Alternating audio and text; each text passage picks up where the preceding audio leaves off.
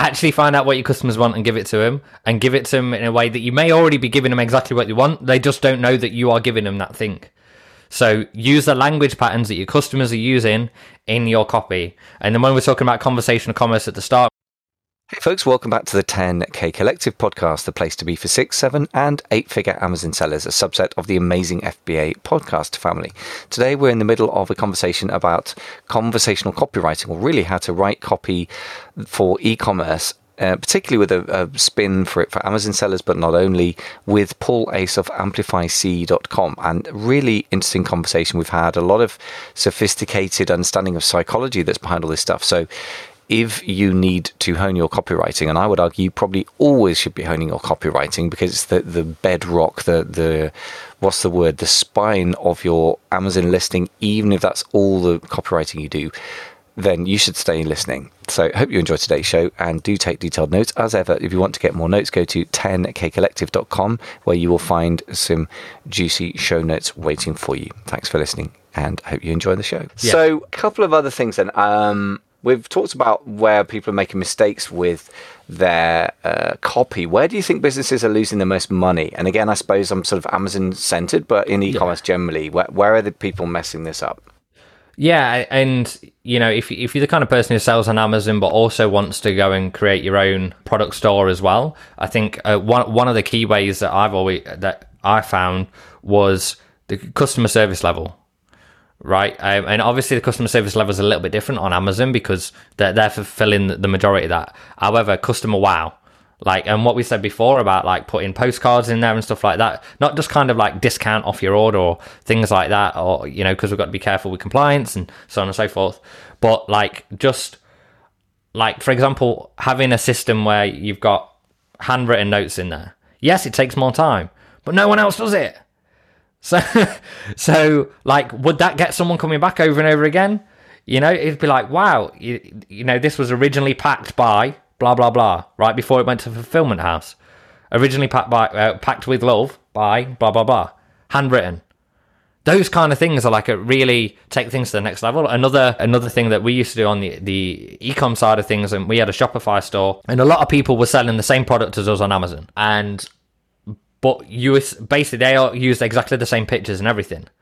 So the other thing, to, the way to stick out on that, right, is if you're doing anything like uh, drop shipping or pulling the same product that someone else is selling, then make sure you get unique product uh, pictures done so it looks different from everyone else's. Because uh, otherwise, they're just like, wait a minute, why is that 115 and why is that 110? They look exactly the same. Absolutely. Um, By the way, just a hint to anyone who's doing private labeling where you got much bigger minimum order quantities, a lot of people are dumb enough to use the same pictures as everyone else or have a product that looks pretty much the same as everyone else.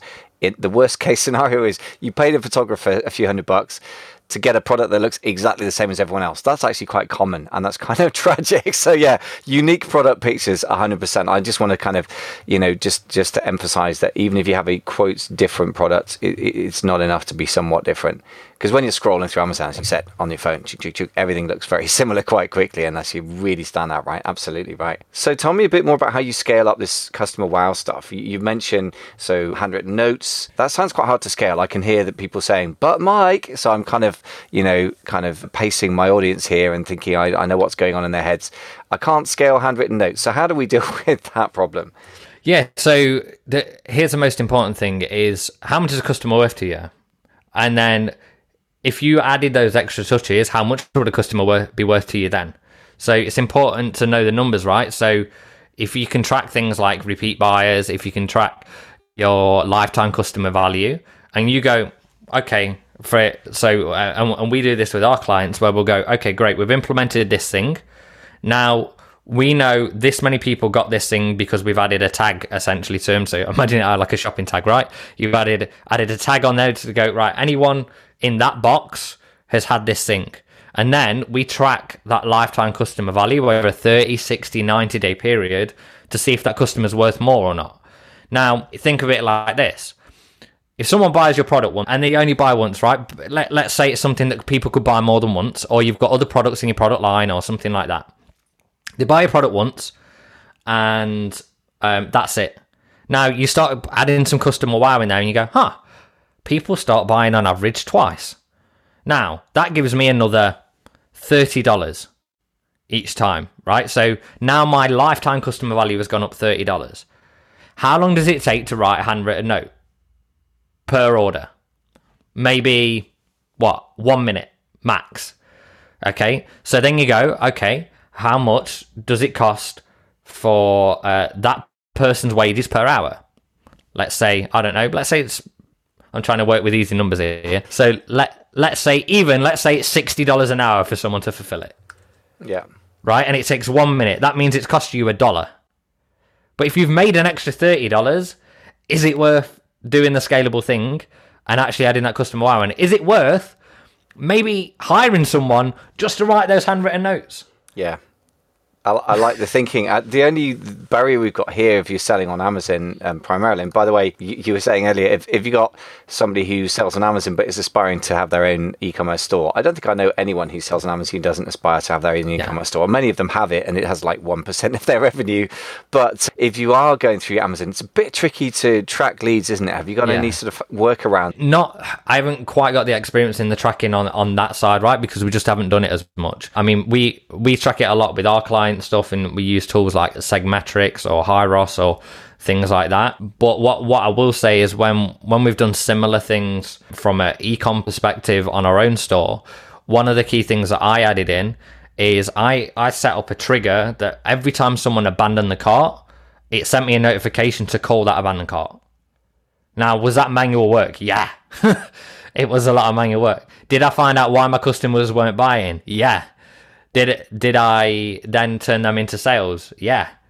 So one of the key things that I did on that, right? It was uh, so anyone who's like thinking about maybe having a second stream of income going on as well. So you've got traffic you can control because hey, you might want to go and have that traffic that you can control over there, and then send them back to Amazon to because and then get more reviews on Amazon and then grow that product listing. It gets up the organic rankings as well.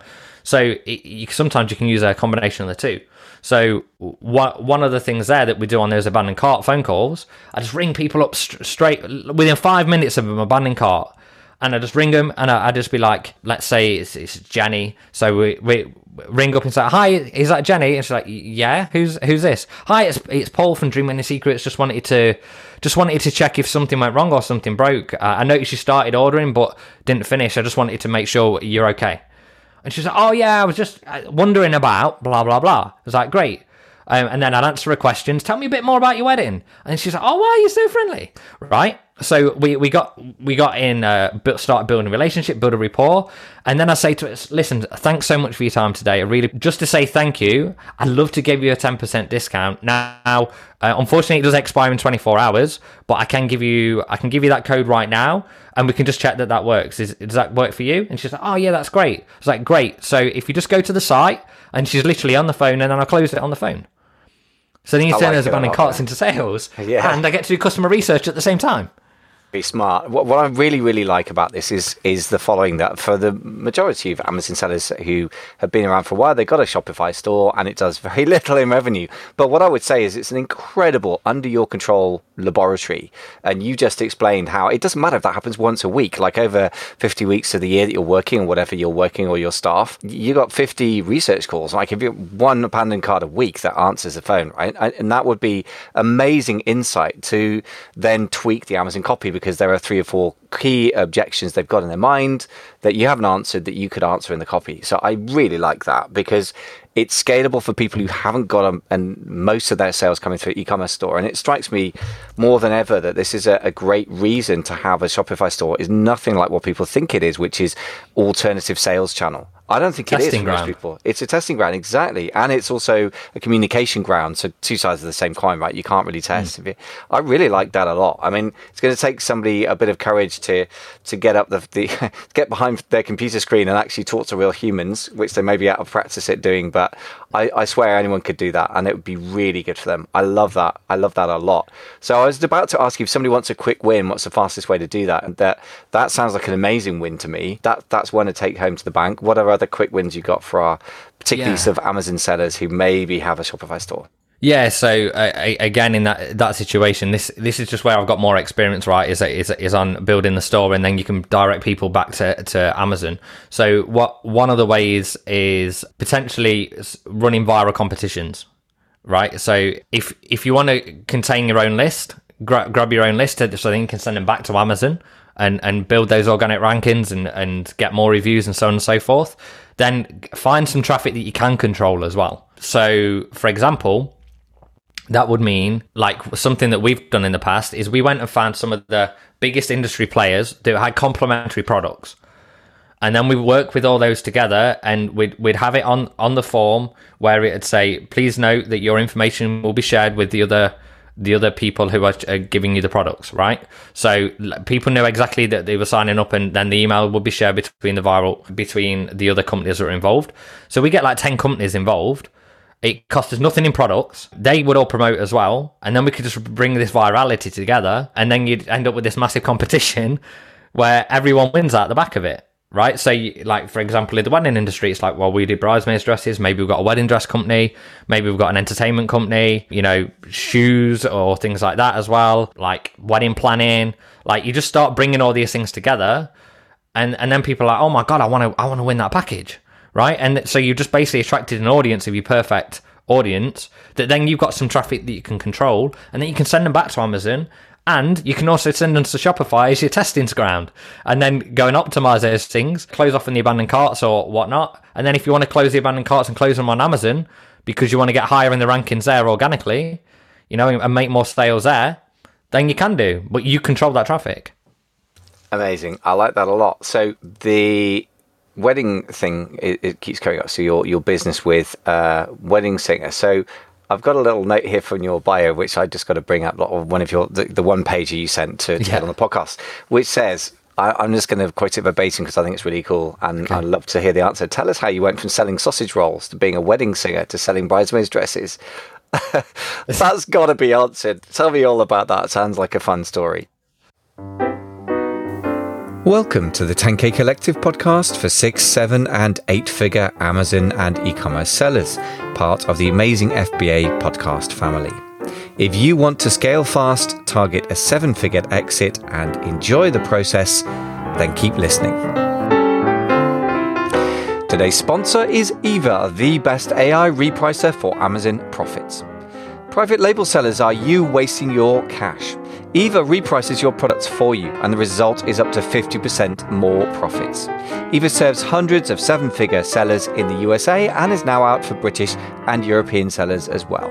For a 15 day free trial, go to amazingfba.com forward slash Eva. That's amazingfba.com forward slash EVA.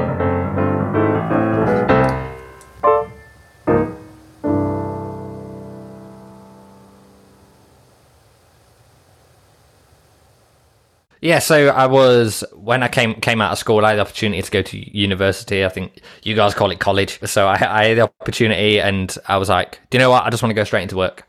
So I started off working at Subway at four four pound seventy an hour, which works out about about six dollars. Uh, it costs about four pound fifty for the f- two hours of parking. So my first hour was free, and I worked like a three hour shift. So basically, I was making about eight pound a day. And then after three months, I ended up getting a job at a um, what's it? A very known, well-known bakery chain in the UK. It's got about two thousand stores, and yeah, I was selling sausage rolls and went through. Learned about management and was running 20 staff at 20 years old. Like super stressful, but worth it because it taught me all the things I needed to understand about systematization right? And building SOPs and things like that to, in order to grow and scale the business. So once I'd done all that, then I was like, do you know what? I'm, I really don't like working here anymore. And that wasn't because of them, it was because of me. I'd changed and moved on. Uh, and I was like, I want to do my own thing. So I'd learned to sing a few years before. I'd been a drummer since I was like 11 years old. Uh, but then I realized you can only make about 60 pound a night from drumming unless you are exceptional, and I wasn't exceptional. So I was like, I'm going to learn how to sing. So I learned how to sing and became a wedding singer for four years, which then led to us creating a info product for brides to be, which was a physical info product, right? So it was like this Dream Wedding Secrets box, which was designed to attract more people to the singing and it turned into another business because we asked our customers what they want so we built a Facebook group off the back of selling that box. We got 3,000 people in our Facebook group. And then we just put a survey out. We just put a survey out that says, what do you want? Basically. Yep. And what, what do you want that you can't currently find when it comes to weddings? And they, the biggest thing was bridesmaids dresses at a reasonable price. So we went to AliExpress, found bridesmaids dresses at a reasonable price, uh, and then we and then we sold them for a decent markup. Made a lot of mistakes in that business. Didn't understand my returns policy. Ended up nearly going bankrupt, as you do. And then from there, like vow, vowed to that. The problem with that business model, right? It was a group model, if you think about it. So if one bridesmaid doesn't like the dress out of eight, they send them all back. So great, you get to make group sales, but you also get group returns. So we were looking at a product that had a higher lifetime customer value, right? And then we started going, well, what, what else could we sell them? Like uh, flower girl dresses, right? Shoes, anything like that. And then we'd start testing all these different products. But then I learned about marketing, stacking the value, and all these kind of things, right? And copywriting and everything like that. And that's like we we scaled that up to a bit over a hundred thousand, which at the time seemed like so much money. But then I took those skills as we ended that business, and then went into more like the digital marketing side of things, and then helping other businesses. And then we realized, wow, you apply this to to the the online coaching space, and then it goes crazy. Yeah, wow. So that's quite the journey. I mean, and by the way, I think quite a lot of people listening, if they're doing, you know, the, the target audience is six, seven figure Amazon sellers. Quite a lot of those transition into the coaching space sooner or later. So if you're listening thinking, ah, I'm talking about info products, that's not relevant to my life, it probably will be. Like you're going to join the rest of us. Everyone does it. And even if you don't, there's an awful lot that can be learned from different business models and applied. And I think people get um, incredibly narrow about they only copy like Amazon sellers copy other Amazon sellers, Shopify sellers copy other Shopify sellers, and that's just incredibly um, narrow, isn't it? Because what you've done is transition through a bunch of stuff very organically. Yeah. I really like the fact that you asked people what they wanted and then you went and got it. That's it's kind of not hard to ask, although it's not easy to be in a position to have the rapport with enough people to ask. But to actually yeah. follow through on that is really cool. I mean, that's what an entrepreneur is, as opposed to somebody thinking about it. And yeah, the group returns. I can only imagine like apparel in in Amazon is infamous for return rates. So like in a wedding with multiple people, must have been horrendous. Well, the, the here's here's like this is a, a massive lesson. So any anyone who, who's listening to this, like if you haven't got you return process dialed in, like please listen to this because it it will say it will save your future of your bank account. So what I what I'd done, we had a ninety day returns policy, right? Because we were like, okay, bridesmaids, we'll put a longer return policy in there because you know they need to get everyone to try it on and so on and so forth. By doing that, what happened is we were tracking the returns based on the month that that sale happened. So imagine you make twenty thousand dollars in that month, then you get let's say four thousand, five thousand dollars back then you go, okay, I got 25% of my sales back. So you think, like, I know it's rough ideas, but like, let's say that's 25% return rate. Okay. In the apparel space, that's not crazy bad, to be fair, because it's typically about 40%. So we were looking at, that's great. However, so we thought our return rate was 12% because we were basing on that month's sales because we were scaling up. Then we hit a point where I went through all the numbers and then realized no, when we actually based it on the month that that sale happened, based on the return rate, we were at 30%. So we were more than double the return rate. So what was happening? I spent more money to, to acquire customers. So we go up and we were up, I think, about 16,000 a month. And then that month, then I had 25,000 come back. Right? So it all compounded together. And, yeah. I say I had post postmanitis which was basically when the postman came to the door every day. You know, when they open the van and you hear the little beep, the little scanner. Yeah. Every time I heard it beep, it was like two hundred and fifty pounds. Beep, five hundred pounds. Beep, seven hundred and fifty pounds. Wow! And it was like I, I had anxiety about the postman coming for about six months. yeah, that does not sound like a fun model. And I could see it's like a, a form of overtrading, isn't it? But a very specialist one, kind of in the sort of with the returns not being foreseen. Yeah, I could see how you get into that really. So, so what's the solution then? I guess that you have to have 90 day metrics. Well, I, yeah, what is the solution? Do you just have a shorter return policy now, or how did you? Well, the the the, the the way that we ended up solving it is we had to close the business down, uh, um, because we, like there was However, we couldn't switch off the ads, right? Because we had to we had to cover some of the cash flow. So I had to basically reduce the ads down over the course of three more four month period and try and start another business at the same time to fund the one that we were still paying out for. So it was like it was a really, really crazy time. The solution to not letting that happen again is when you're tracking your numbers, this is why we are so obsessed with numbers in our business, is when you're tracking your numbers, always track based on the same, like apples for apples, right? So if you're tracking a return rate, you track the month that those sales happened and then the returns that came in for that month's sales. You track the next month and then to the next month. You don't track the sales for this month and the returns from three months ago. But just because they came back today, they count as this month. We don't. You don't do that because that's what ends up putting you in a mess. Uh, it sounds a bit like the difference between cash accounting and sort of accrual. standard accounting. Yeah, accrual yeah. accounting, exactly, because basically you're relating the return to the sale as opposed to just kind of running it as it happens to turn up in, in real time, just week to week, month to month. It can literally kill a business. And it, it, yeah, it, it killed our business because I didn't know that number. Wow, interesting. Okay, well, there's a, there's a warning point. So, if well, I, I don't know even where to go with this because you've got so much to say, but I know we've got to wrap it up fairly soon. What do you think from a conversation? You've got an idea of roughly who our clients are now. Are the biggest sort of wins that people could implement into their business today? If they're mostly focused on Amazon, but say they have or are considering getting their own direct to consumer site, there's somebody in that situation, they're selling their own brand products. What are the biggest wins or things that you think they could implement to get the biggest return from? Number one, talk to people. actually find out what your customers want and give it to them and give it to them in a way that you may already be giving them exactly what they want they just don't know that you are giving them that thing so use the language patterns that your customers are using in your copy and then when we're talking about conversational commerce at the start we're talking about embedded commands and things like that right that's a piece of it the ultimate part of conversational copy is people like people like themselves so converse in the way that people are speaking about themselves. So, for example, if you go into a networking event or going anywhere else, and someone says something to you, and you repeat that back to them, they will naturally like you. So, and if if they're if they're standing all uh, tall and proud and stuff like that, and then you're standing tall and proud, then they were like, oh, this guy gets me. So it's the same thing. Mirroring is so important in the language patterns that your customers using. So that's where I would start is look at your Amazon reviews, look at your competitors' Amazon reviews, see what language patterns are being used and see how you can put that in a conversational way to future pace the person's mind and get them to already test drive and have a successful test drive in the mind of your product. I like that future pacing explained in a, in a really nice sort of sales metaphor. I like that a lot. Future pacing by test drive in their mind. That's such an interesting, such an interesting insight. I love that because I haven't really thought about the fact that when you shop, because it's, sometimes it's so quick. I'm, I'm buying something on Amazon, I'm in a super hurry, like all entrepreneur types, kind of scan, scan, scan. Yeah, whatever, click, click, click. And some part of my brain's gone, yeah, that'll be fine, and that will fit here. And yeah, uh, even if it's happening and I'm not conscious of it, I guess that the marketers are smart enough to know that it's happening, and they've done all that hard work, so I don't have to as a consumer. Which I think is uh, a lot of the key, isn't it? Wow, interesting stuff. So if people people want to work further with you, what stuff do you offer, and how do people do that?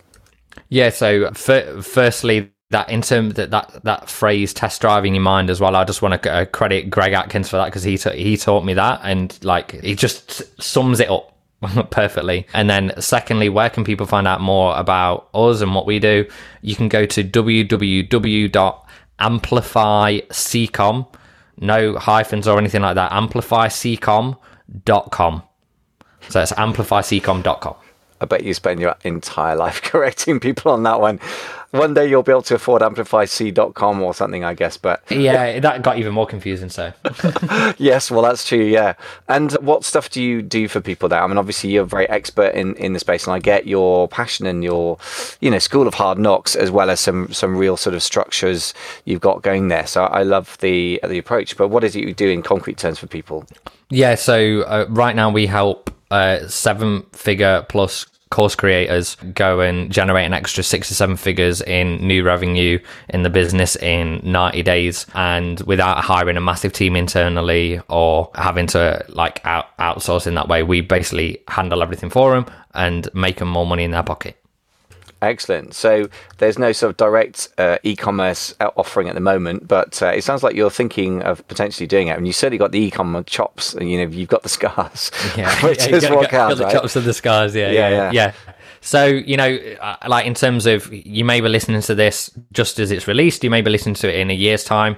What I'd suggest is just go to uh, because there may be a, a, point on there where we, we do go more into that space. We, you know, we've already got clients that are very, very good in that space and teach people how to sell on Amazon. Where we would be looking more is more about helping people going and sc- scaling on Amazon more on a one to one basis.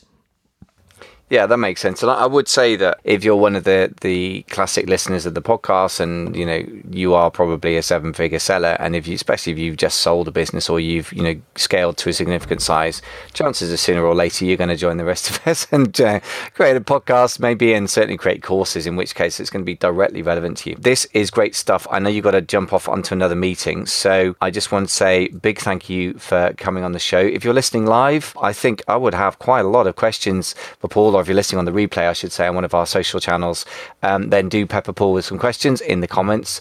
And just remains for me to say, Paul, many, many thanks for coming on the show and really great stuff. I really, really enjoyed today's show, the energy and, and the, the school of hard knocks that you brought to bear today. Thanks very much, Michael. Appreciate it. Welcome to the 10K Collective podcast for six, seven, and eight figure Amazon and e commerce sellers part of the amazing FBA podcast family. If you want to scale fast, target a seven figure exit, and enjoy the process, then keep listening.